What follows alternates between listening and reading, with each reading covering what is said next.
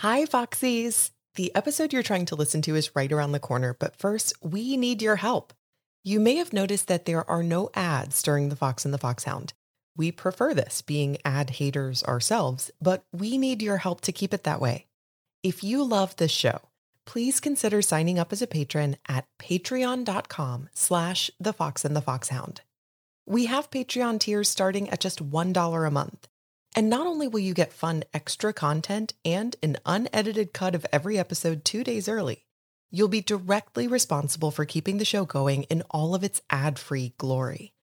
Thanks to all of our existing patrons, past patrons, and hopefully future patrons. Enjoy the episode.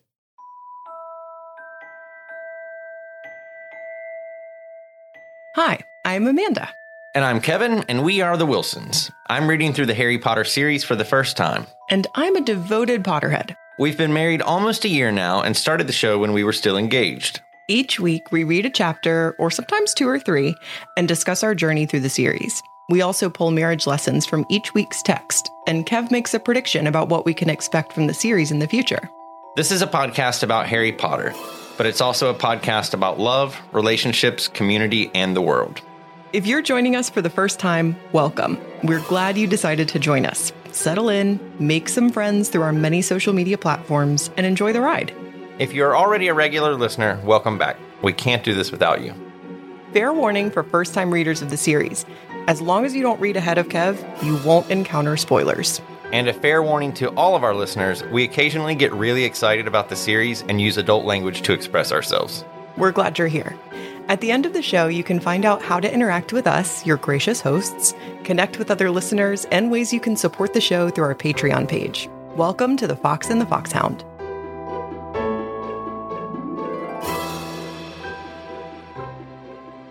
Well, it's time to dive into the second half of the gut wrenching chapter, The Lost Prophecy. Why are we doing this to ourselves and to all of you? Why would we do it twice? Why? Just why? Well, I mean, Just to break it up a little. I'm glad Yeah. now I've read this. It's been a little while ago. So now it's not so fresh and I don't feel so vulnerable. that's true. Yeah, I mean, that's a good point. I feel a little stronger today, but we'll see. yeah, we'll see how long that lasts. Yeah, I mean, we don't have any like reading to do. I guess we just kind of we jump right in where we left off, really. Right.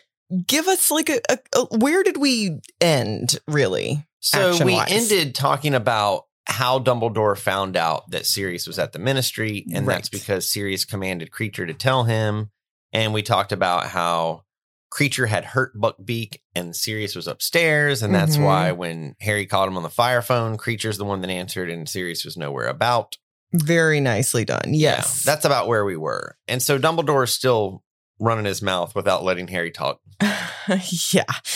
And Harry's anger kind of starts shifting towards Kreacher. And it's kind of starting like Harry had kind of calmed down a little bit and was sort of listening. And now that anger is kind of rising to the surface again. Eh, but I'm really struck by like, he, kind of can't form, much like me at this moment, kind of can't form complete sentences. He's just like, and Kreacher, I'm sorry, he was laughing as he's he's so indignant that he can't really make the words come together coherently. And one of the things that Harry says kind of indignantly is like, ugh, and Hermione was telling us to be nice to him. And and Dumbledore is kind of like, well, yeah, you know, honestly, Sirius didn't make anything better with Kreacher. You know, Creature was living in this house, serving a master he didn't want to serve. And let's face it, Sirius did not make anything easier on Kreacher, Right. which is about the last thing that Harry wanted to hear. Yeah. He's like, do not blame Sirius for any of this. Dumbledore very calmly says, Kreacher is what he has been made by us wizards, Harry. And Harry doesn't have much of a retort to this, except, well, what about Snape? Snape did all this. Snape did all that. Snape stopped teaching me occlumency. Snape, you know, sucks. Snape is ugly. Snape doesn't wash his hair, probably. You know, he doesn't actually say that. I'm, I'm editorializing a bit. And I love what Dumbledore tells him right here. He's like, look, Snape's the one that gave Umbridge fake Veritaserum. Remember when she was like, drink, drink, drink, drink, drink? well, Snape had given her fake Veritaserum, so it wouldn't have worked anyway. Right. And Dumbledore says, I trust Snape, but I didn't realize he could not get over his feelings about James. Yeah. I've got I had warned you I had some things to say about this. Okay, go ahead and get out your Dumble hatred right now. It's not hatred. Let me let me clarify here. It's not hatred. I just think I really disagree with Dumbledore here. So he says, for me it's on page 767. I'm sure it's it's very different for you, but Harry says to Dumbledore, regarding Snape and Sirius, he says Snape goaded Sirius about staying in the house. He made out Sirius was a coward. And Dumbledore says Sirius was much too old and clever to have allowed such feeble taunts to hurt him, which, first of all, is very dismissive about somebody else's feelings, which is not something I'm ever super cool with. I, I don't think it's ever okay to tell somebody else how they feel about something. But for another thing, you know, Dumbledore goes on later to say, just like you were saying, well, Snape never really got over his, this grudge against James. To me, it's kind that's kind of talking out of both sides of your mouth. It's it's sort of like saying, well, surely, you know, what you're saying, Harry, about Snape goading Sirius about staying in the house. That's that's not really a, a, concrete point because Sirius was much too old to have been affected by that. But all of a sudden, you know, a couple paragraphs down, it's just this very legitimate defense of Snape that he never got over his childhood grudge against James. Yeah. Those two things are not compatible ideas. Right. It, it's not okay for for Sirius, but it's okay for Snape.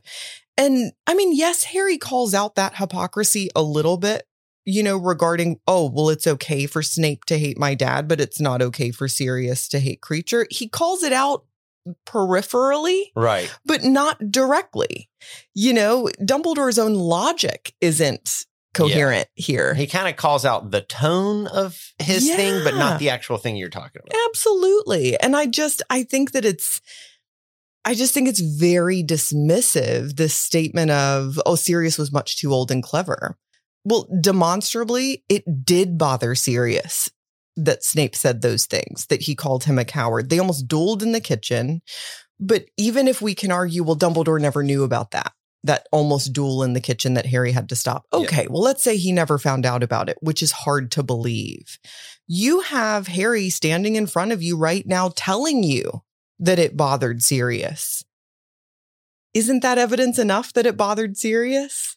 Yeah. Why aren't you just believing him? It's so dismissive. And what you said earlier when we were talking about this before we started recording is that this is something that would pass over if you were younger.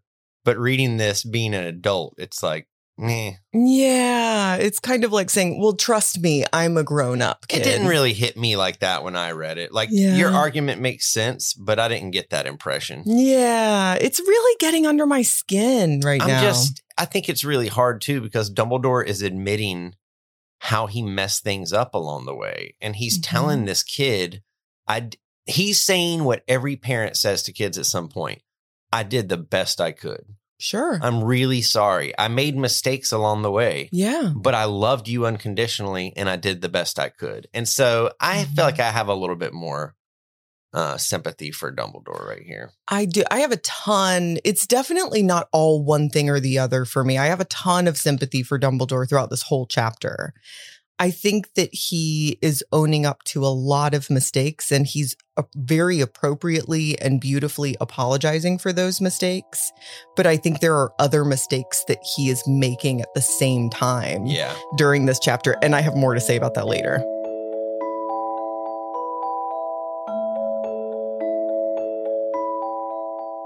So you mentioned earlier that Harry said, "Oh, it's okay for Snape to hate my dad, but it's not okay for Sirius to hate Kreacher." And Dumbledore has a pretty interesting response here. Yeah. Sirius did not hate Kreacher, said Dumbledore. He regarded him as a servant unworthy of much interest or notice. Indifference and neglect often do much more damage than outright dislike. The fountain we destroyed tonight told a lie. We wizards have mistreated and abused our fellows for too long. and we are now reaping our reward. Oof. When you were first reading this chapter, you said one of the moments that struck you was the fountain told a lie. The fountain is a lie. What was it about that? It's because the fountain shows like everyone working together Yeah. for some common good. That there's like a house elf and a troll and a goblin and a wizard human and all, and they're all triumphantly marching forward together. When it really is, there's a hierarchy Mm-hmm. of what's going on in this wizarding society. And I Mhm. love that indifference and neglect are worse than outright dislike. Yeah. I mean, I'm inclined to agree. I'm thinking about it in two ways. I'm Okay. thinking about it in I'm thinking about it in our society, marginalized people. That's sort of the obvious metaphor there. But I'm also thinking about how we have not come a great deal, in my opinion, with the way that we treat non human animals Right. On this earth. Right. And w- the most compassionate, kindest people in the world are able to sort of just turn a blind eye to a lot of really messed up things in the way that we treat animals. Absolutely. And I think that ability to just turn our compassion off like a faucet at whatever point that we want, I think it has damaged us. I think it has given us this sense that certain lives are more important than other lives Yeah. and that there's a certain amount of cruelty that it's easy to just overlook. Mm-hmm. And I think it really is like a base fundamental part of where we're fucked with our thinking about our own society Yeah. too. Yeah.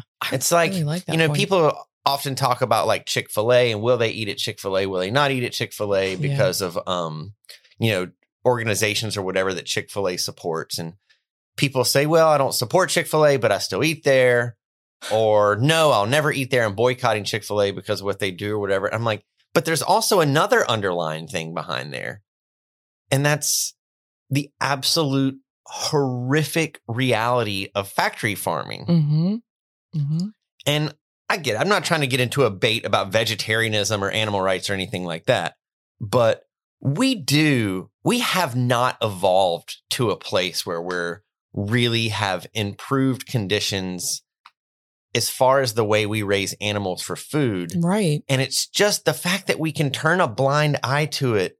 It's so strange. Yeah. I'm not saying everyone in the world needs to be vegetarian. I understand we're trying to feed 7 billion people in the world right now, and we're not doing a very good job of it.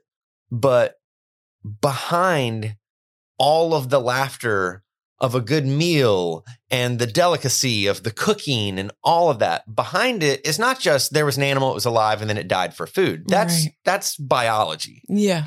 it's there's this disgusting, really, really overly cruel way of doing things that's behind all of that. Right. And so what you see in the wizarding world is the same thing. It's like, eh, we're just, yes, we're all about good and defeating the Dark Lord and being the best we can be. But there are certain things that we're just okay with.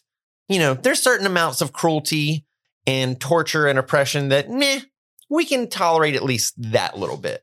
Right. And I think that this conversation is happening very deliberately. And and these characters are written in this very complex way, very deliberately. Look at the Weasleys. And and I come to the Weasleys for an example a, a lot because the Weasleys are if if you put a dividing line, good guys and bad guys, the Weasleys are in the good guys, right? For the most part, Yes, right? Except for one, he might be under the, the uh, Imperius curse. Right, right. But for the most part, the Weasleys are in the good guy pile. But, you know, I mean, they definitely are kind of at best clueless about a lot of things. And at worst, like they're kind of that family that like if you brought your black friend home you'd be kind of cringing sometimes at some of the things that they would say and they would mean well but they're sort of like Yeah. you know really out of touch sometimes you know what i mean Yeah. like and they're not bad people Right. but they are not very informed and it Yeah. doesn't make them less compassionate but they sort of i think have a cutoff point at how deeply they think about things and don't we all? yes We have certain levels of tolerance of like how far our compassion goes. absolutely Like you would think that the things that some people will will fucking the hill that they'll die on, the Mhm. things that they're willing to march for, the things they're willing to like destroy shit for. Mhm. Sometimes it's like, what if we all felt that strongly about, I don't know, the homeless population? right Don't you see the homeless in America have become, I feel like, in our culture's eyes, this other like class of people that that are not participating with us. And Yeah. it's neglect. It's total neglect. It's Yeah. almost like, you know, you'll see people say, like, and there's this homeless man, like, and there was just like this homeless person, almost like part of this just sort of generic, fuzzy group of people that you don't really think about and you're not really forced to think about until you see them.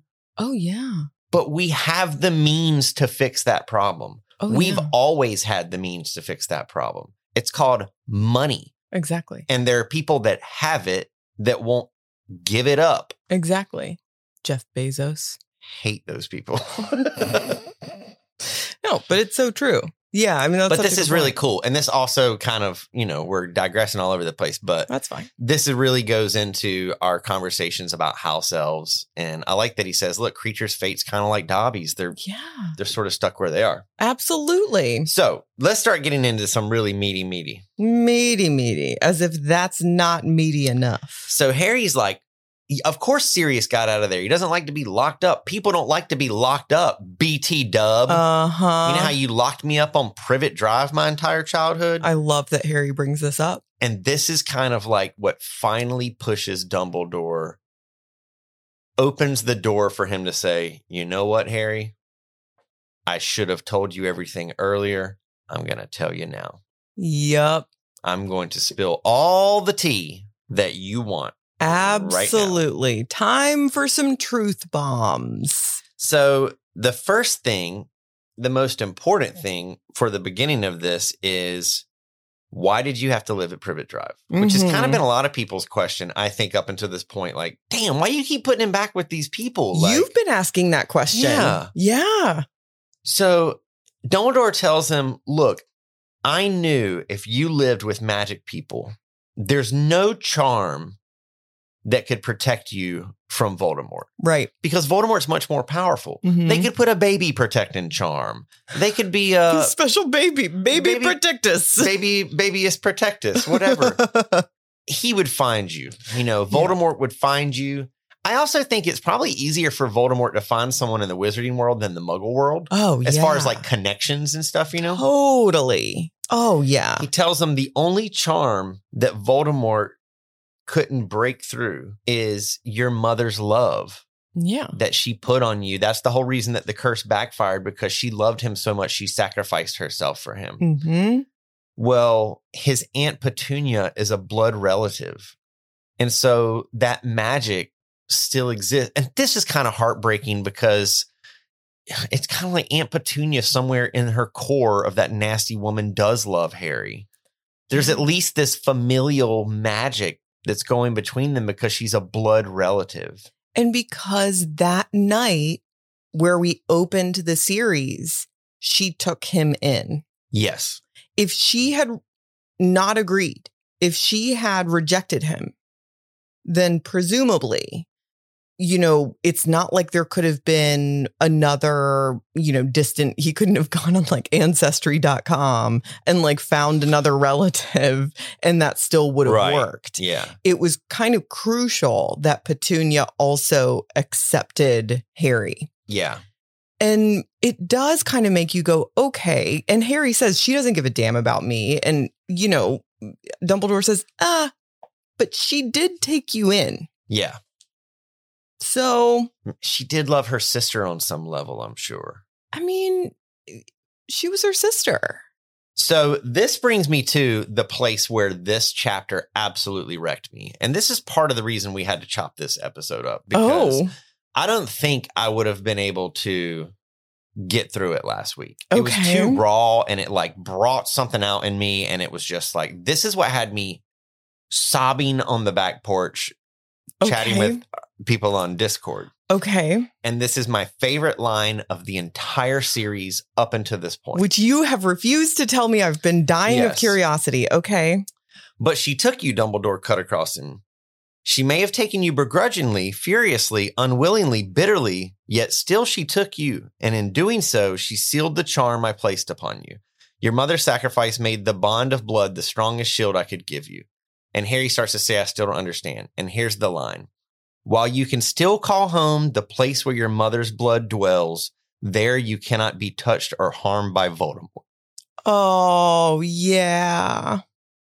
Oh, yeah. I can see why that's your favorite. Oh, that's, yeah, that's a good one. And now it's like wrecking me again. I know. I know. I kind of thought we were like past the tears. I know, clearly we're not. God damn it.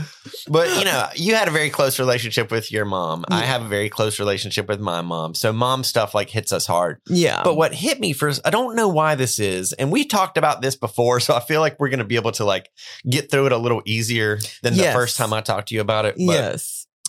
you know, losing your mom a year ago, which is something we've openly talked about on the show. Yeah. um i don't feel like i ever like properly processed my own grief Yeah. because i was worried about you and focused on the family and it's like i i, I think i just i was sad but i tried to push it to a place where like maybe i'll deal with this later Yeah. and this line and this chapter like completely wrecked me yeah. and it brought all of this pain out and all of this grief from losing your mom, who was my mother in law, Yeah. you know, for that I knew for 10 years. And something like what made me cry and made me really sad also like made me feel really warm inside. And that was remembering how good of a friend your mom was to me. Yeah. Like, yeah, she was very motherly to me, but she was also like, she was my buddy. And I started to think about when we first started dating and you have a really big family yeah. and me coming in as like the new guy to this really giant family where all of your siblings are already married Yeah. and have spouses. You're the last single person. yeah. So anyone that walks into this giant family is the potential like last piece of like this sibling spouse puzzle. Yeah. And it's a very intimidating place to be. yeah. And your family's wonderful, but just situationally, it's intimidating. Yeah. But your mom always went out of the way to make me feel comfortable and to include me with things. And I started to think about little jokes that we had and how she always made pasta fazool for me and how Mhm. she always made sure there was like something vegetarian and all this stuff. And so it made me, it just like broke something open in me. It was really good because Yeah. it like, A, it allowed me to like really process some of that stuff for the first time.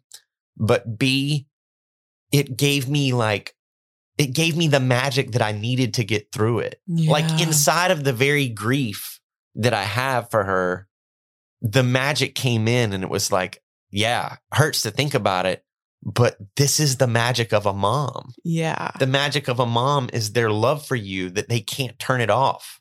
And how it's just, it really is the most ancient magic in the world. and it's pretty awesome. Yeah. Oh. But it, it destroyed me. the way you just said that was, but it destroyed me.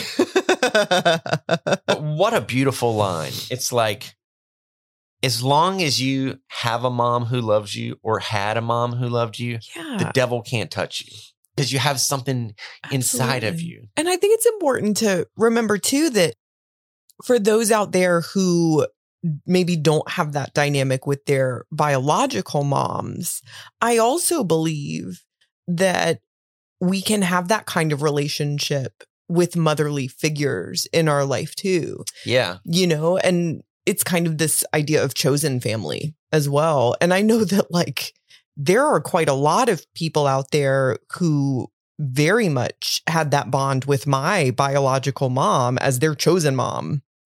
And Yeah. she loved that. There were people that I didn't even know about until she died. And I started to hear the stories of all these people that she had been a buddy to and a mom to. Absolutely. And that was just sort of like how she was. She was like Mother Earth, you know? And so Yeah.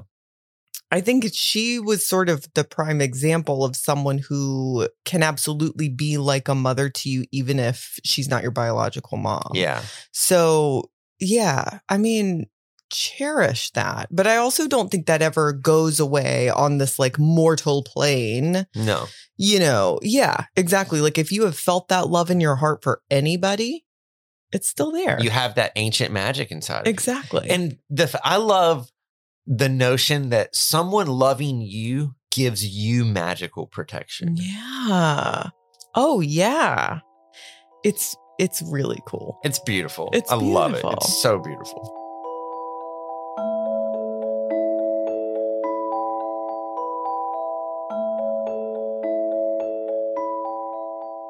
So I can just glance down at my notes right now and I see a really big I can't. so then like every page of my note says that. so what what is this next I can't referring to? This is Dumbledore telling Harry there was a flaw in my brilliant plan. Oh yeah. Oh my God. So he says, Do you see, Harry? Do you see the flaw in my brilliant plan now? I had mm. fallen into the trap I had foreseen, that I had told myself I could avoid, that I must avoid. I don't I cared about you too much, said Dumbledore simply. I cared more for your happiness than your knowing the truth, more for your peace of mind than my plan, more for your life than the lives that might be lost if the plan failed.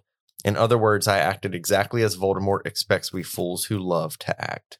So basically, he's saying, you know, you came to school, you were unharmed, relatively speaking, neglected but unharmed. You went, had this crazy first year, and you asked me these questions, and I didn't tell you what I'm about to tell you because you were too young. Okay, we can justify that. Maybe I should have told you, but I didn't. Second year, I really, I mean, to me, the way I read this is he's like, the second year, I really should have told you, Yeah. But I didn't tell you because I started to care about you too much. And I, to me, the general point he's making is that it would have been infinitely better and Sirius would not be dead right now if you had had this information. And this is, this goes back to what he had said at the beginning of this chapter, which is Sirius being dead right now is my fault. Yeah. And it's my fault because if you had had all the pieces of the puzzle, and I completely agree, none of this would have happened the way that it happened. I mean, at the same time, it can be argued that if Harry had had all the pieces of the puzzle, then mistakes still could have been made. It just would have been different mistakes. You can't go back. You can't go back. The flaw was he fell in love with this kid. yeah. And so he was more worried about like if I drop this information on him, he doesn't get to have a normal life anymore. Yeah. He's already going through a lot.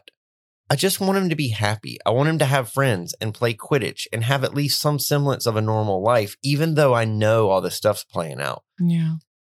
And this really fills in the gap for me of what's always kind of bugged me about Dumbledore. It's like, okay, I've always said Dumbledore's the puppet master. Yeah. Dumbledore has all of the answers to everything.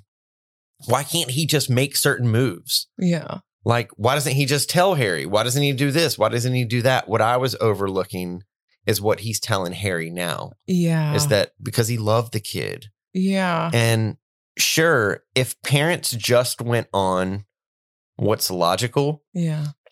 then yeah, they would be better parents in the sense that they would make a lot less mistakes. But along with being a parent and knowing there's certain things, there's love, and love gets in the way. Sure. Love makes you forgive things that maybe you shouldn't and tell people things maybe you shouldn't or not tell people things that you should. It's the stickiness that comes with human relationships. Yeah. I mean, ultimately, there are no easy answers here because I cannot completely, I can't completely forgive this of Dumbledore either because I, I feel like there had to be a point at which maybe this year it would have been better for him to let Harry in a little bit. You know, maybe when he learned, we know that he learned that Snape stopped giving him occlumency lessons.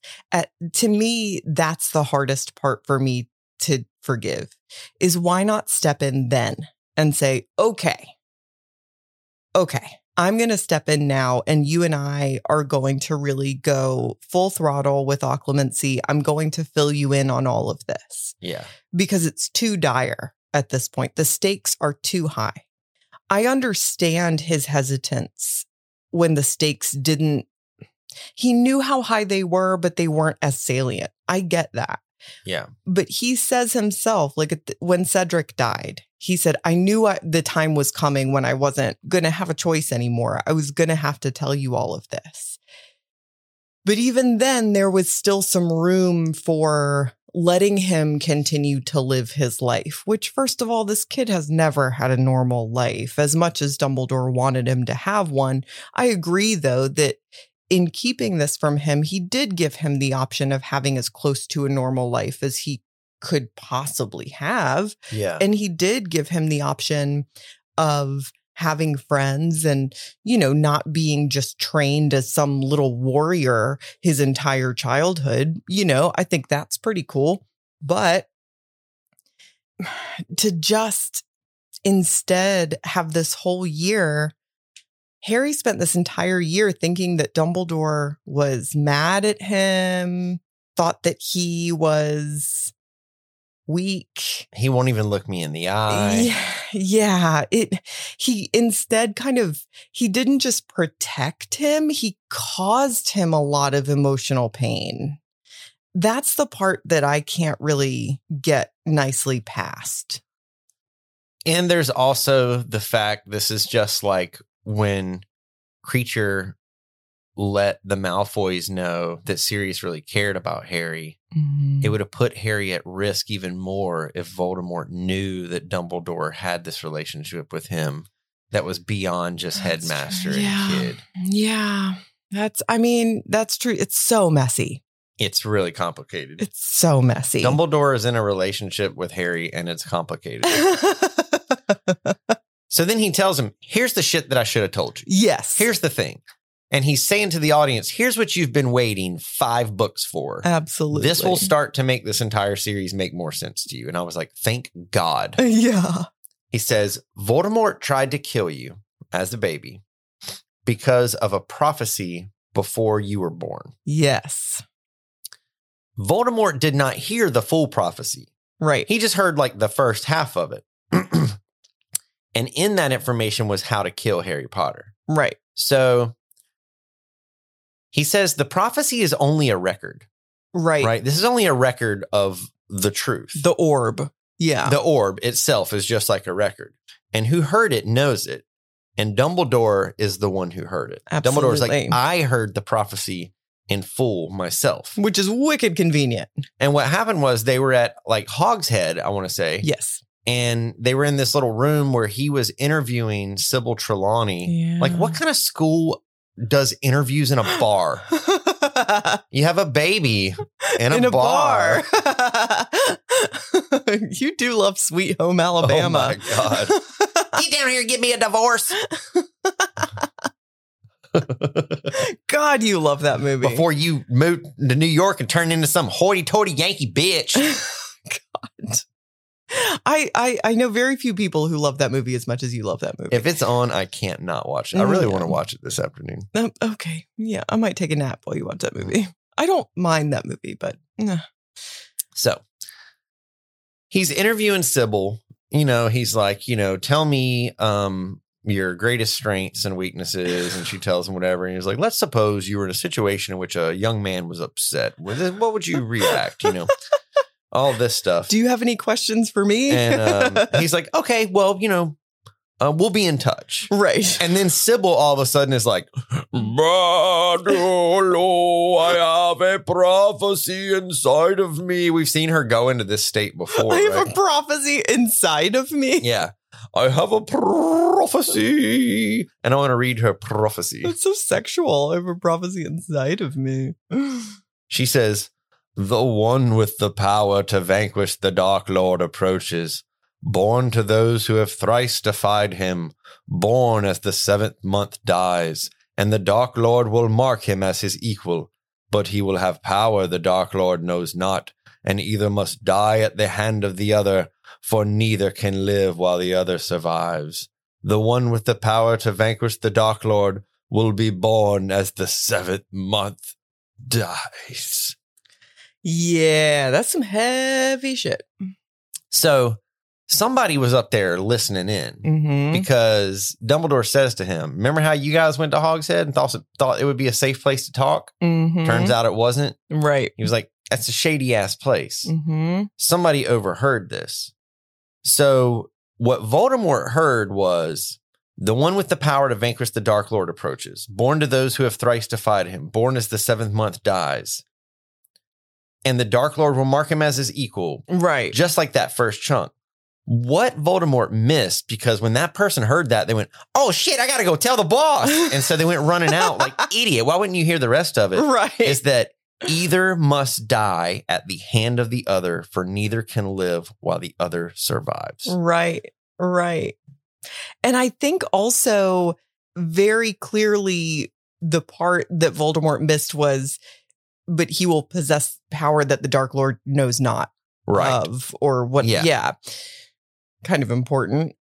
Yeah. So, I mean, Voldy missed some really important shit. Oh, right. Vold. Oh, old Vold.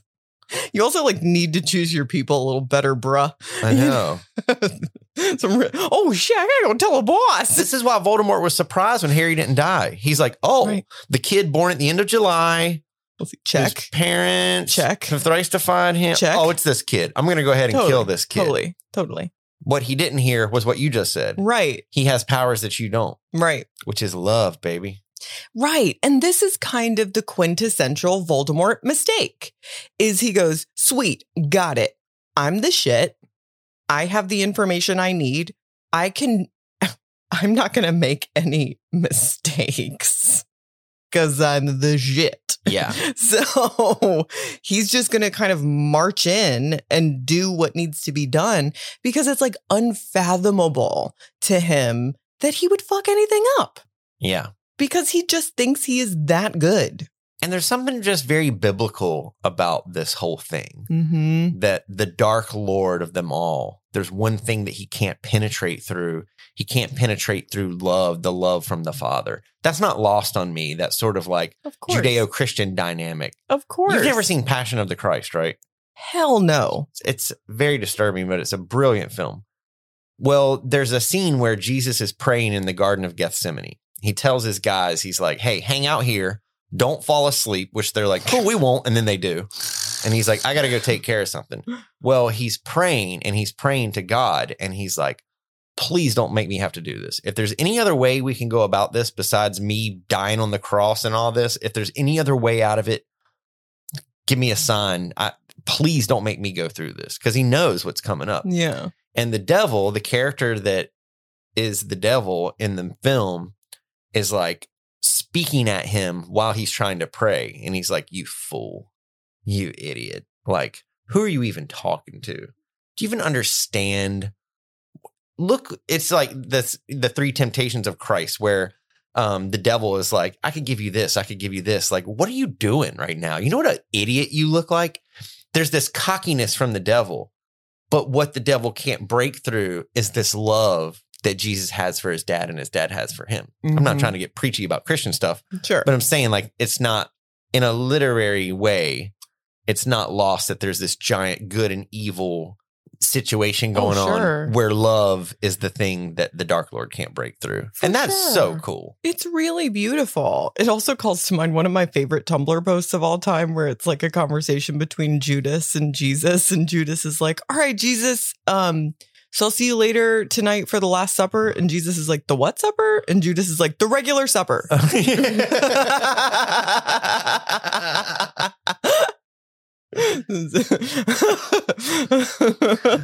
so the next interesting tidbit we get is that it could have been Neville. yeah. Super important. Break down how it could have been Neville. So it could have been Neville because Neville's parents and Harry's parents were both in the order of the Phoenix. Yes. The order being the order of the Phoenix. The Order first- up. the order. The first version, not the current version, Right. which is like the second iteration of the order yeah, of the Order Phoenix. 2.0. Order 2.0. And both the Longbottoms and the Potters had thrice defied Voldemort, whatever that means, right? Yeah, maybe You we'll find out. Maybe we won't. Sure. Both Neville and Harry have birthdays at the end of July hmm in the same year. Yep. And it could have been either of them. So basically, Voldemort made the prophecy be about Harry because of the line, the Dark Lord will mark him as his equal. Yeah. Because this prophecy was made before either of them were born. And Harry's like, sweet. So this could still be about Neville, which is a little bit like, Harry, God damn it. Seriously. Like- so cringe. He's like, sweet, I might be off the hook. Um, and, and Dumbledore's like, sorry to burst your bubble, pal. You cannot hoist this responsibility off on your friend who has like done nothing but be awesome to you. Yeah. Unfortunately, bruh, the night that Voldemort killed your parents and tried to kill you, he locked it in that this prophecy is about you because he marked you as his equal. Right. He marked it as you, man. So it is no longer even remotely possible that it is Right. about Neville. It is about you. It's Schrodinger's cat. Exactly. The cat's either dead or alive when you open the box because the observation of it makes it so. Exactly. Schrodinger's orb 2.0. Yes. yes. Schrodinger's orb. Yeah. Could have been Neville. Mm, mm. It's like should have known better. Yes. I, I encourage everyone out there. If it's been a while or maybe never since you've heard the Richard Marx song, Should Have Known Better, you have really got to give that jam another go. Do you? Do you really have to? Now love is just a faded memory. I don't think you have to do that. The other really interesting point that Dumbledore makes is that Voldemort chose the half blood of those two children, not the pure blood, because Neville Longbottom comes from a pure blood family. Right. And Harry Potter does not. You know, his mother, the Potters are a pure blood line, Mhm. but his mother, Lily, is muggle born. Yeah. You know, so Harry is a half blood uh wizard. Looking for the word. What's the word? Wizard. Or as I like to call them, magicians. magician. So he chose the half blood baby, not the pure blood. He chose the one that was like him, which there's something kind of poetic about that, but also something just so Voldemort about that, right? Like, oh, I'm going to mark him as my ego. I'm going to choose the kid that's most like me. You know, there's also like something so narcissistic about that too. If you remember like where narcissistic comes from, it's the story of Narcissus who got so captivated by his own reflection that he eventually, I think, starved to death. Went mad or something. He either went mad or starved to death by the lake because he couldn't stop staring at himself. God. Yeah, like that's that's Voldemort, right? I'm going to choose the half blood like me. Yeah. Yeah. He sees himself in there. Very much. The crazy thing though is that when he this is a little tidbit I forgot to say a while ago is that he gave Harry a future and a power Yeah. when he tried to kill him. He Absolutely. forged that connection between them. Voldemort in trying to kill Harry Potter gave Harry Potter the powers that it would take to eventually kill Voldemort if that is what is going to happen in the book. Right. And so let's talk about that for a second. Neither can live while the other survives. But they're both alive right now. Right. So, what do you make of this? I don't really understand. Like, I would need more specifics on that. What do you mean neither one can live while the other survives? Eventually? Right. Does it mean one of them has to die at the other one's hand or they just won't die at all? So, the last line is either must die at the hand of the other. So, basically, in order for one of them, neither one of them will meet an end that's not at the hand of the other. Really? So, neither one of them will die a death that's not at the hand of the other. So, what would have happened, say, if Harry would have just been gobbled up by Fluffy? it, that would not happen because It that's just not in the prophecy. Yeah. Right. Which explains like a lot of jams that Harry's gotten out of. The universe itself was bent in a direction. but think about it this way. That also means that if Voldemort is going to meet his end, does think like can Harry go on to live? Or do they both have to die? Right. Yeah, because if the only way that Harry can truly die is by Voldemort's hand, and the reverse is true, if Harry kills Voldemort, then he'll never die. Right. So I like do like either it gives you mortality or you both have to die at each other's hands. right. And it also makes me think like I don't know, maybe Voldemort has set something up behind the scenes, you know? Mm, Like set something up behind the scenes for protection because Harry is just like this human boy, but Voldemort has all this weird shit where he's like in a body and then he's not in a body and Right. then he's a little baby and he's like he has Right. like sort of different forms that he can live in. yes. So it makes me think, oh, to kill Harry, put a bullet in his head. He's human. Right. To kill Voldemort, like, There's what if he's something different. floating around as a spirit and you can't shoot him? Or what if he's like a wizard, but he's protected with charms? Like, it's not equal, I feel like. It's not human versus human. Right. Tom Riddle was a human. Voldemort is some other thing that I don't understand yet. That that is legit. That's legit. So when Harry says, I haven't any powers he hasn't got, Yeah. I couldn't fight the way he did tonight. I can't possess people or kill them. Talking about Voldemort. And this is such a great line. Dumbledore says, There is a room in the Department of Mysteries, interrupted Dumbledore, that is kept locked at all times. It contains a force that is at once more wonderful and more terrible than death, than human intelligence, than forces of nature. It is also perhaps the most mysterious of the many subjects for study that reside there.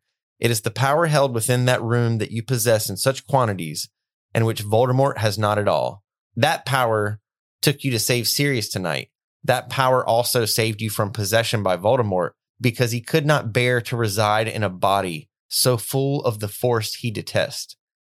In the end, it mattered not that you could not close your mind. It was your heart that saved you. Oh. So to me, that is that locked door that they couldn't get through in the Department of Mysteries. It's love is in that room. Mm. What do you think it looks like in there? like the Walgreens section, the Valentine section. at Walgreens. How dare you? How dare you? Maybe just like white light or something. I don't know. I feel like it looks like twinkly lights.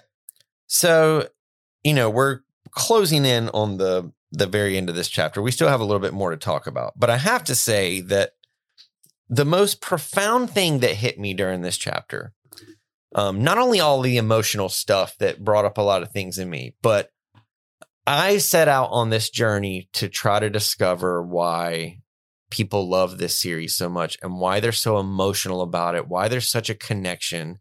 Going to LeakyCon and seeing that fandom, that fandom doesn't act like a lot of other fandoms. I would say that intensity wise, they're close to Star Wars in like how intense their fandom is. But there's something else going on that I've never been able to put my finger on. Mm. There's a there's a warmth and a welcoming to the fandom that's very anti-gatekeeper.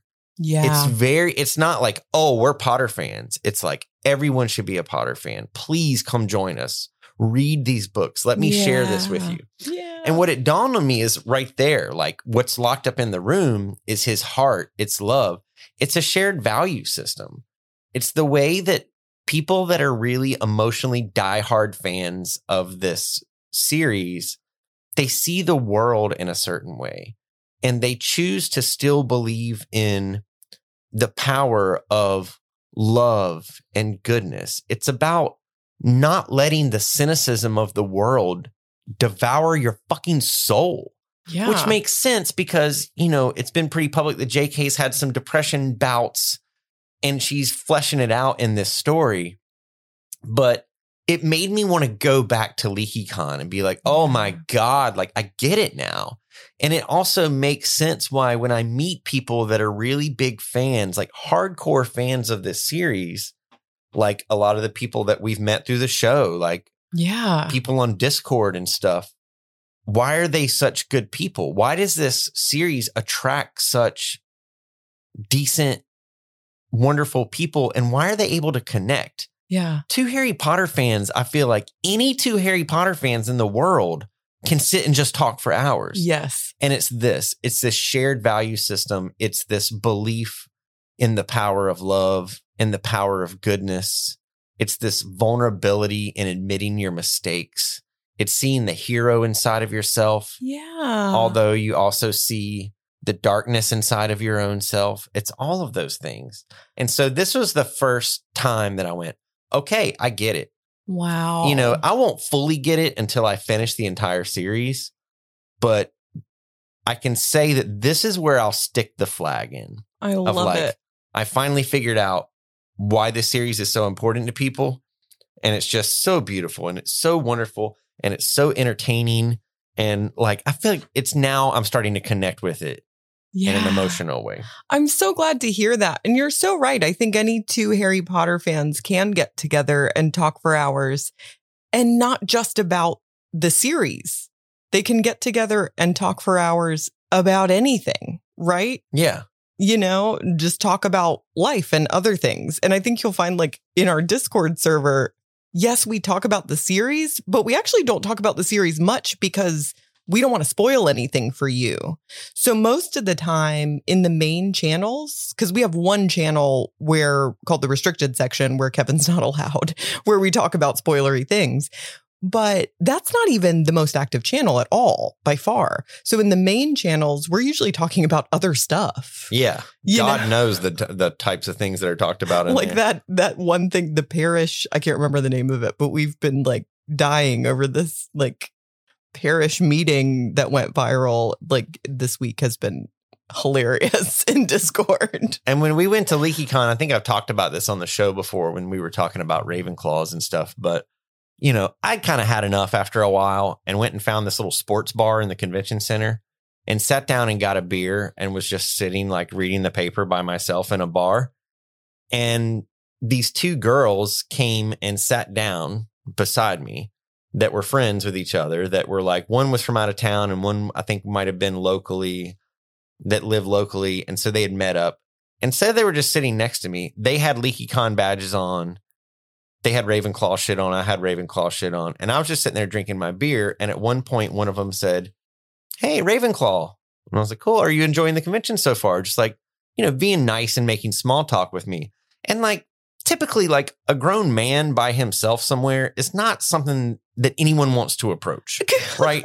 Much less like two married women who are like minding their own business, right? But they just struck up this conversation with me and then we started talking and they kind of were like, well, why don't you join us? And so we were just drinking beer and talking about the convention and they were telling me about their lives and I was telling them about how um you know I'd never read the series and all this stuff. The next day I go down there, run into two other people, also Ravenclaw, also female, that also talked to me. And I made these new friends over these two days. And I was just like blown away by like, God, these people are so nice. I wonder if they're just representative of this fandom. And it wasn't like, you know, I was just minding my own business, but it was that, oh, this guy's by himself. yeah Maybe we should say hey to him.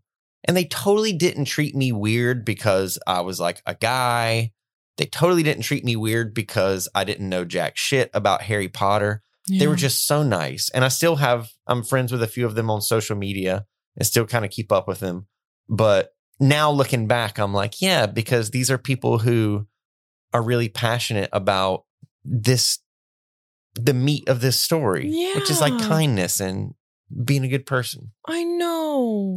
So nice. So we end the chapter with um, Dumbledore saying what I read last episode, but I'm going to read it again. I feel I owe you another explanation, Harry, said Dumbledore hesitantly. You may perhaps have wondered why I never chose you as a prefect. I must confess that I rather thought you had enough responsibility to be going on with. Harry looked at him and saw a tear trickling down Dumbledore's face into his long silver beard. What do you think hmm. that tear is?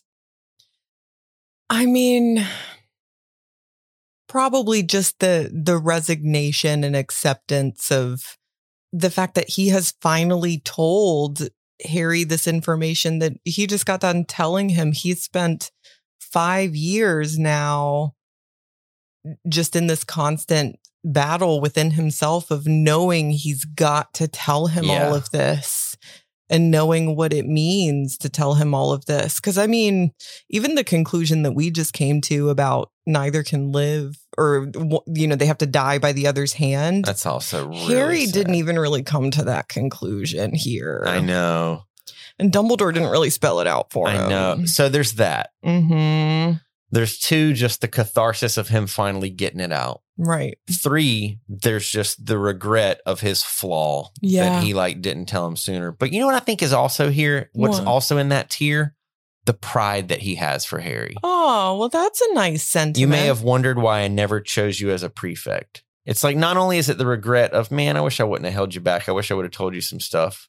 But it's also like, you'd have made a great prefect. That's true. You're the best Hogwarts student. You're the best that ever was. You're the best around. around.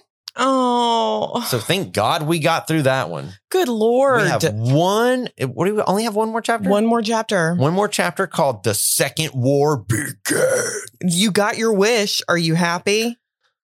Now that I've been through this emotional minefield of feels, Uh-huh. I'm ready for a little war. Are you, know? really? You still want war now? What is it good for? Now that you know how emotional and deep this book can get, you still want bloodshed? Ah, maybe I don't. I don't know what I want anymore. You still want blood I- why don't they just end the series here and just let us go live our lives? here? You want it to end here? So the next books are the Half Blood Prince and the Yeah. Deathly Hallows. Yes. Hollows? Hallows. Hallows. Like Halloween. Yeah. Yeah. Not the Deathly Hollers because you still don't understand what a holler is. I still don't understand what a hol- holler is. I never will understand what a holler is. You have literally showed me a holler. I don't understand what the difference is between that and a valley. and a holler? it makes no Holla, goddamn holla, sense holla, to me. It makes no sense. It, it's a stupid word. okay. it makes no sense to me.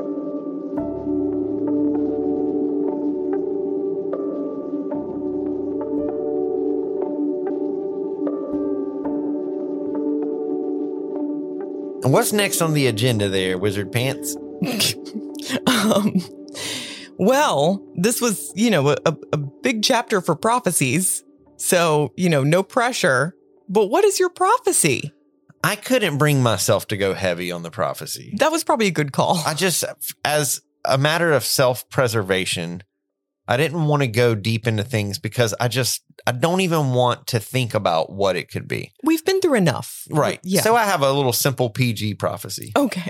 I think Buckbeak's going to go back to Hagrid. I love this prophecy. You know, he was hurt by Kreacher. Yeah. So clearly Buckbeak's like kind of in danger. Umbridge is out. Mhm. Hagrid is back. Mhm. I think Buckbeak's going to, I think, um, what's his face? Dumbledore is going to take Bucky Bird back to school. Buckbeak deserves that at this point, right? Yeah. Plus, a giant bird chicken thing like that doesn't need to live in a bedroom. In the city. No, it needs to be out in the pumpkin patch. Yeah. Come on. Let Buckbeak free Buckbeak. I'm gonna pick it. We'll see. We'll see if you get your your prophecy there. What is your prophetic Hedwig's digital get down hoot?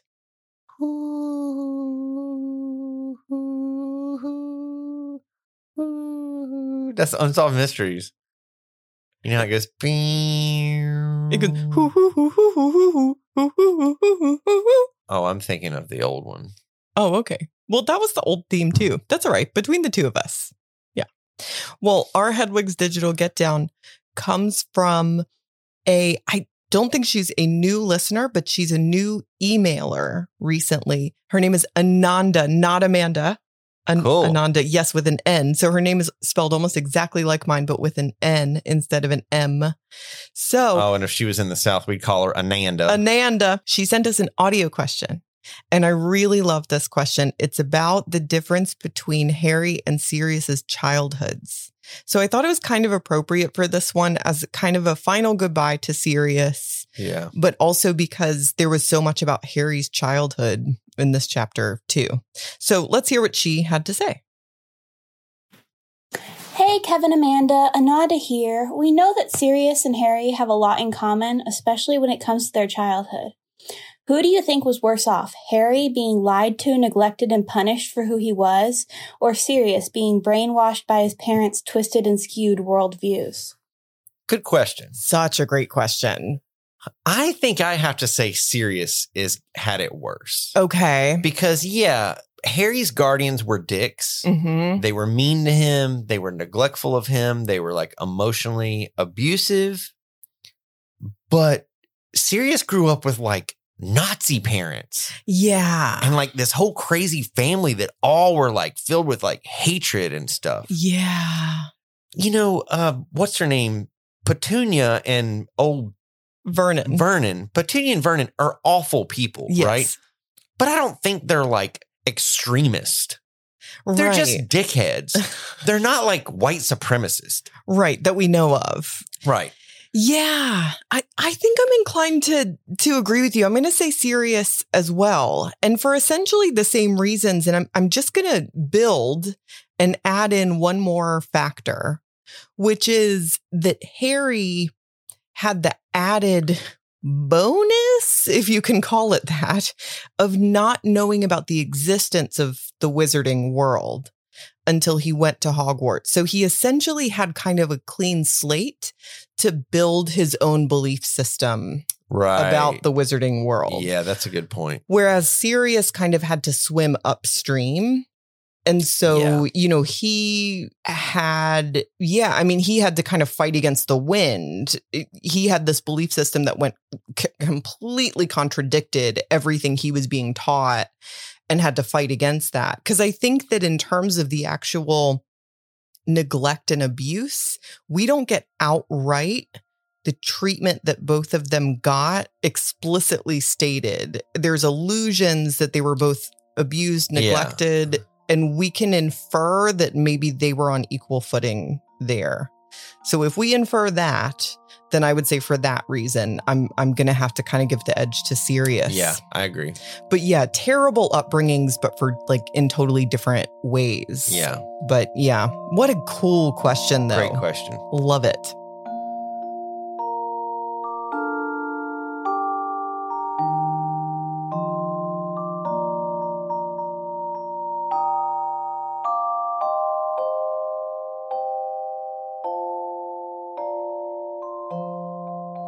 God, I don't even remember.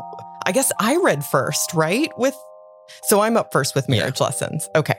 So my marriage lesson comes from this flaw in Dumbledore's plan. Because I do agree that it was a flaw. Even though, you know, when we talked about it, I very much acknowledge Dumbledore's reasons for not letting Harry into the truth and yeah, I mean, I get it, but ultimately, I do think it was a it was a flaw. I think it was a mistake. I think, yeah. So my marriage lesson: let your partner in. They do not benefit from you protecting them from the world. That's my marriage lesson.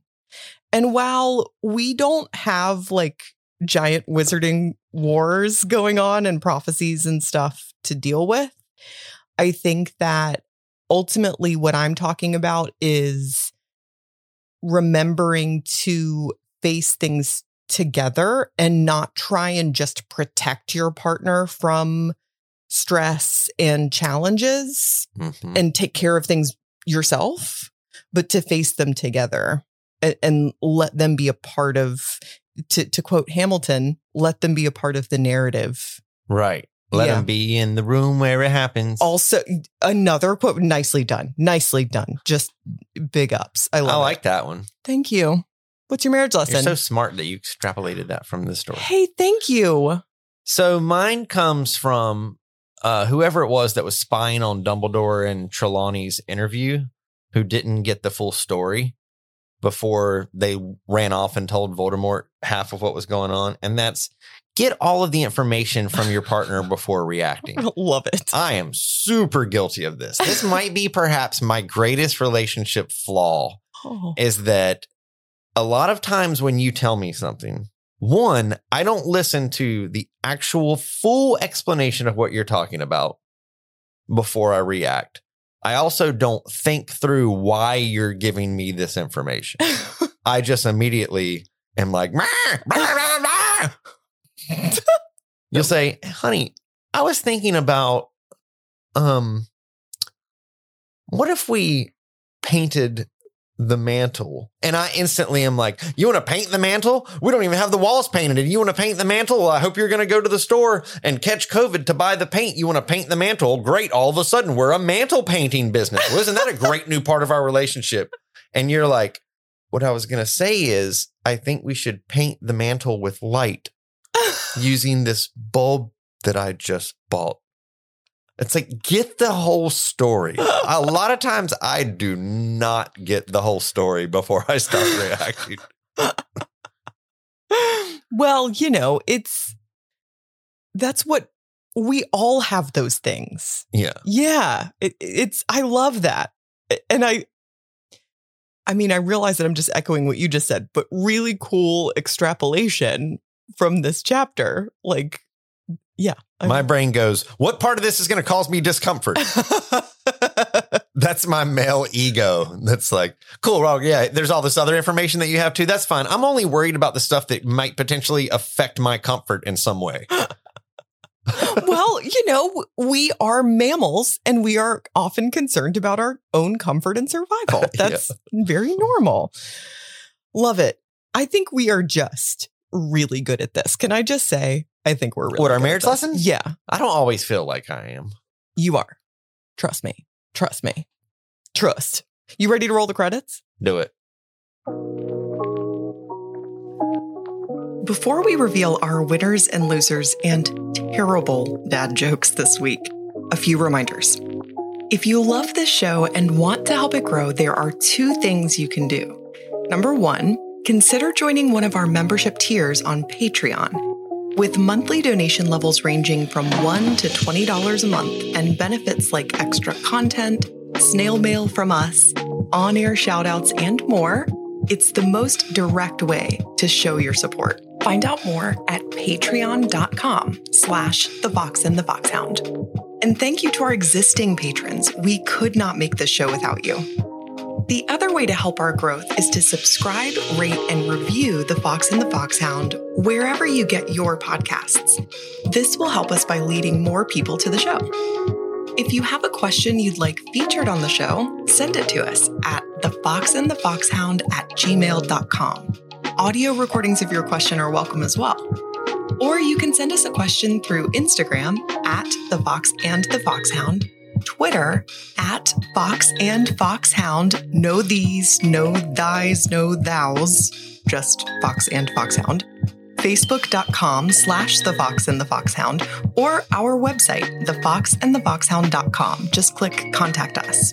Be sure to join our Discord server to chat with us, our patrons, and fellow listeners. You can find the link on our website, in our Instagram bio, and in the pinned posts on Facebook and Twitter. We'd like to say a special thank you to Judson Hurd, who composed the theme for our show.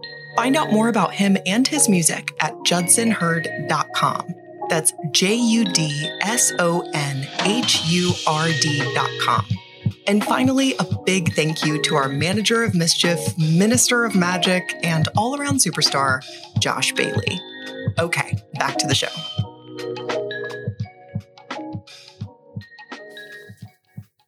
All right, all right. All right, all right, all right. All right. You Talk do about s- a wizard boy. such a good McConaughey. Well, who is your winner? That's going to be my man Dumbledore It's your man Dumbledore. Why is Dumbledore getting the winner crown? because he finally gave us all the information we've been waiting so long for. Okay. All right. Has he made some mistakes along the way? Yes, but he loves the boy.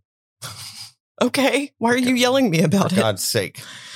Yeah. I mean, it's a, you know, it, it's a, it's a bit, um, it's a bit Stockholm syndromey to, to say that he's the winner because he finally gave us the information that he himself has been holding out on giving. But Right. all right, Yeah. sure. Um, my winner, I'm giving it to Harry because he challenged the man in front of him on a lot of things that needed to be asked. You know, he he said a lot of things that needed to be said. Who's your loser? Whoever it was that didn't hear the rest of the prophecy in the hog's head. what a fucking loser. Like, I'm glad that he that that is how it went down. right. But you had one job. so I guess in our in our promo photo for this, it'll just be a question mark at this point. That's like me saying, "Babe, I'm gonna run up to the store. Is there anything you need?" And you're like, "Yes."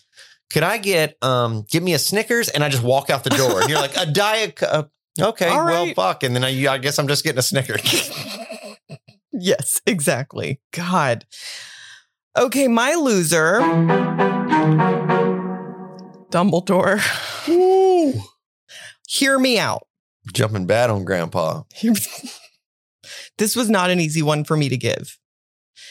I am not giving it to him for any of the mistakes that he owned up for and apologized for, to be clear, because I do not believe that you should punish someone for things that they admit they did and apologize for doing.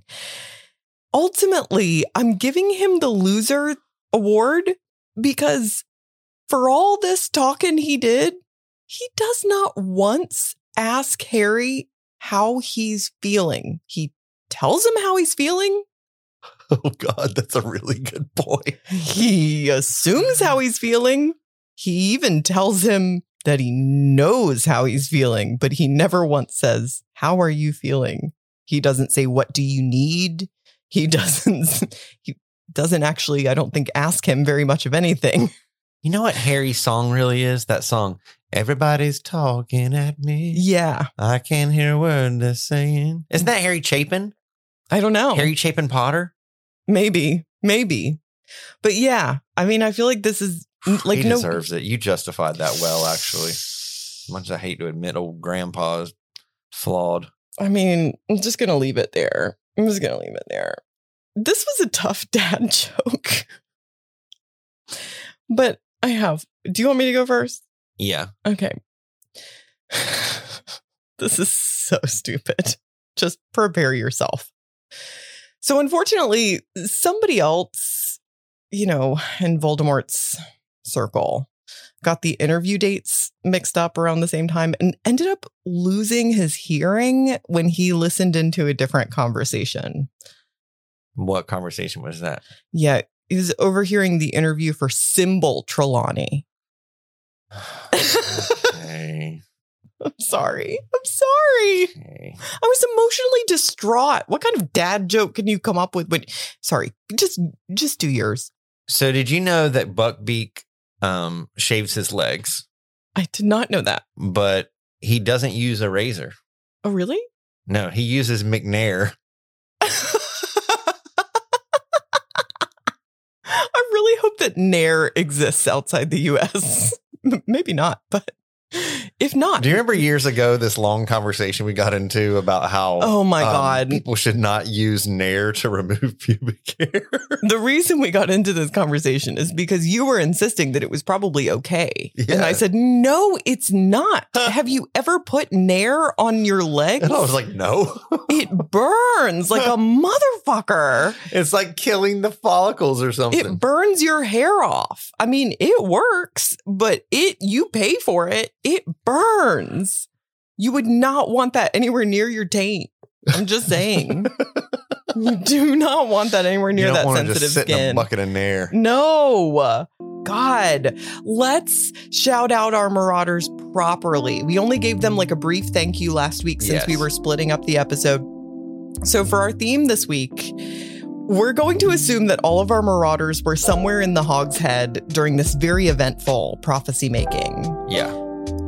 What kind of cocktail did they order at the Hog's Head? Okay. We're assuming also that they all drink alcohol, which is probably not true. Yeah. Yeah. Yeah. And although, I mean, they could have ordered a non alcoholic drink too. That's true. That's on the table for Yeah. you. Let's kick it off with Sammy Two Tills, Samantha Tillman. PBR. Totally. Naturally. Yes. Melissa Hunter. Meliza Hunter. Oh, Meliza's probably going with uh, an old smoky scotch. Yum. Kelly Moore. Straight up bourbon. Natch. Faith Kenfield. Cosmo. Ooh, classy. Amber Biggs. A light beer like a Kolsch. Ooh, I love a Kolsch. Austin Scruggins. Austin is um just a black coffee. I was thinking one of those experimental drinks where you have to like inhale the vapor of the alcohol. You know, it's like one of those. Oh, super fancy things? yes. I think Austin's just gonna get a black coffee. I think you might be right. Jennifer Ayers. Jennifer Ayers. Um, probably like a very floral gin, Yum. Like a Hendrick's. like a gin and tonic. Lovely. Maeve Richards. Maeve's gonna have a glass of your house red. I love that. I, I would not want to know what the house red is at the Hawks admittedly. Really. Mallory Gallagher. Mallory's gonna have a chilled Chardonnay. Hmm. God, you're making me want a glass of Chardonnay really bad. Sarah Epting. What does Sarah like? We're gonna say Sarah's feeling a little wild. She's gonna get a shot in a beer. Love it. Josh Bailey. Josh Bailey is going to have an old fashioned made with Four Roses bourbon. Mm. Kara Heller. Kara's gonna have a Manhattan. So I love a Manhattan. Me too. God, Mm. let's go get one. Yes. It's Sunday. We can't. We can't. We live in the South. God damn it. Vicky Gutherless. Just a solid pint. It's like a German lager. Lovely. Brienne Brown. Probably a brown ale. Mmm. So creative. so delicious. Dean Heath. Dean's just gonna have like a smoothie that has like a bunch of uh you know, really nutritious stuff with like microgreens and stuff. Very healthy. Yeah. Yes. Heather Bevels will not be drinking alcohol. No. And her baby's coming any day now. Yes. Um Heather's gonna have uh we're just gonna give her like an Ensure.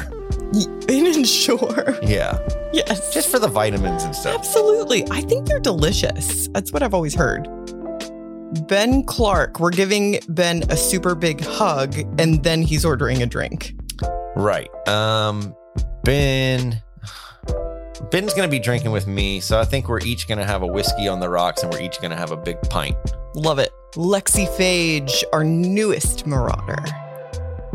Lexi's going old school Red Bull and vodka. Ooh. Oh my God, that is old school now, isn't it? it? is, yeah. I love Red Bull. I haven't had a Red Bull in so long. I love the way it tastes. I don't drink energy drinks. Yeah. I don't drink soft drinks. I really only drink caffeine like maybe twice a month now. yeah. But I love the taste of Red Bull. Damn it. It If you ever so leave good. a Red Bull can in your car on a hot day and come back, your car smells so good. it smells so, it makes me want to die. It smells so good. I don't know why. caffeine-free Red Bull. God damn, it It tastes it's awful. It doesn't taste the same. oh, really? They have it? Well, no, I'm thinking of Diet Red Bull.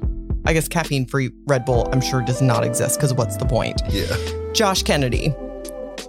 Josh Kennedy's going to have one of those really um, high octane beers, like a 12 percenter, Oh, like a. Belgian ale. Oh, yeah. Yeah, a triple Belgian triple, maybe. Sure. I know nothing about beer. Nick Tillman, Nicky Toots.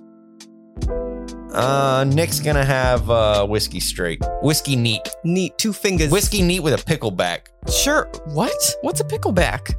That's where you chase your you chase your shot with um pickle juice. I almost expected you to say, nothing. What's the matter with you? For some reason. Look at this pickleback. How about Pete Collins? Pete's gonna have a nice dark beer. It's probably this time of year still kind of rainy and cold in England. That's how it is here today. Yeah, It makes me want to get I think under he's gonna have a blanket. stout, a good solid stout. Yum. How about Lindsay Prestige. Dom Perignon. Like she would ever let anything less pass her lips. Right. Yes. Daniel Marks. Day Marks. Daggum. Uh, probably a Mich Ultra. The champagne of beers. Oh wait, that's um That's Miller High. Life. Miller High Life. Yeah, he's gonna have a Mich Ultra Yeah, because he's a dad. Yeah, you know, that's what getting- dads drink. Yeah, What about Michael Terry? Michael Terry. Well, Michael Terry has his own little bourbon bar set up in his house. He's got like So, high he's got a high bar. yeah, Like a I- metaphorical bar. I bar. saw on social media that he was using some like Foxwood was like a brand Yeah. of something that he was using. I have to Mhm. get more information from him, but a fancy bourbon drink that he made at his own house bar. Absolute that he brought with him to the Hog's Head. He was Yeah. like, I'm good. I'm yeah, good. They, they really ALE frowns upon that type of thing. you." And finally, how about Natalia Ward? What is the warden ordering? the warden's gonna have one of those big giant like fish bowls that has eight Yes. different liquors, and yes. it's like that's what white girls drink in their mid twenties, I will 20s. share it with you, Yeah, Natalia. I'll get you guys two straws. oh my god. It's got, it's blue. It's got the Swedish fish floating around in it. and then you like get it for free if you drink it within a certain Yeah. amount of time. She's like, "Oh my god, I'm so pissed. We're doing it. We are pissed." When we go to England, you and me, Natalia, we're ordering one of these ridiculous. They're gonna be like, Fish "We don't sell that shit in our country. We have self respect." We're going to figure one out. As always, thank you so much to our Marauder patrons and all of our patrons and all of you listening. and I want to give a special shout out to the Rambling Raven Puffs podcast, holy moly. who had us on as guests. We had so much fun. and Amy and Jen were delightful. Oh my God. And we'll let you know when that, or Amy will let us know, I guess, when that episode is going to air. Yeah, that'll be on March 1st. Cool. That'll be our episode. I think March you guys 1st. will like it. Two Yeah. deeply intelligent women Holy moly. talking about Harry Potter. And um, I'd have to say, you, Amy, and Jen being the only guy in the room, pretty intimidating. The uh, the brain power that's in that room. It was really fun. And it was also fun.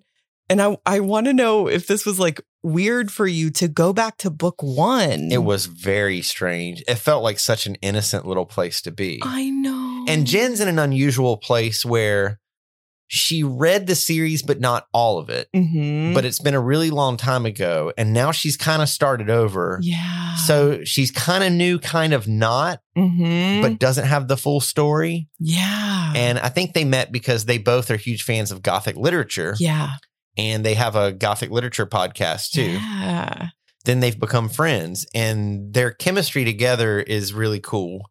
and they bring up a lot of things that I've never thought of before. They really had my brain like thinking about things like Totally. young toxic masculinity and that type of stuff. Very interesting perspectives on the series. It was really fun and we had some laughs and I think it's going to be a great show. It's it's a really cool endeavor that they're embarking on. They're doing two chapters every episode and we have already scheduled uh, some returns for ourselves. We're going to be returning once for book 2 and once for book 3. Cool. So we will be back with them in the coming months and we we're just so excited.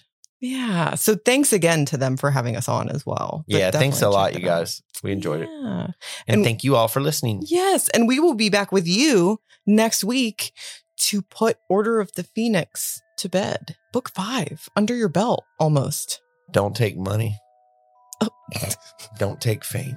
Oh my god. Harry Potter, it doesn't take a credit card to ride this train. That's the power of love.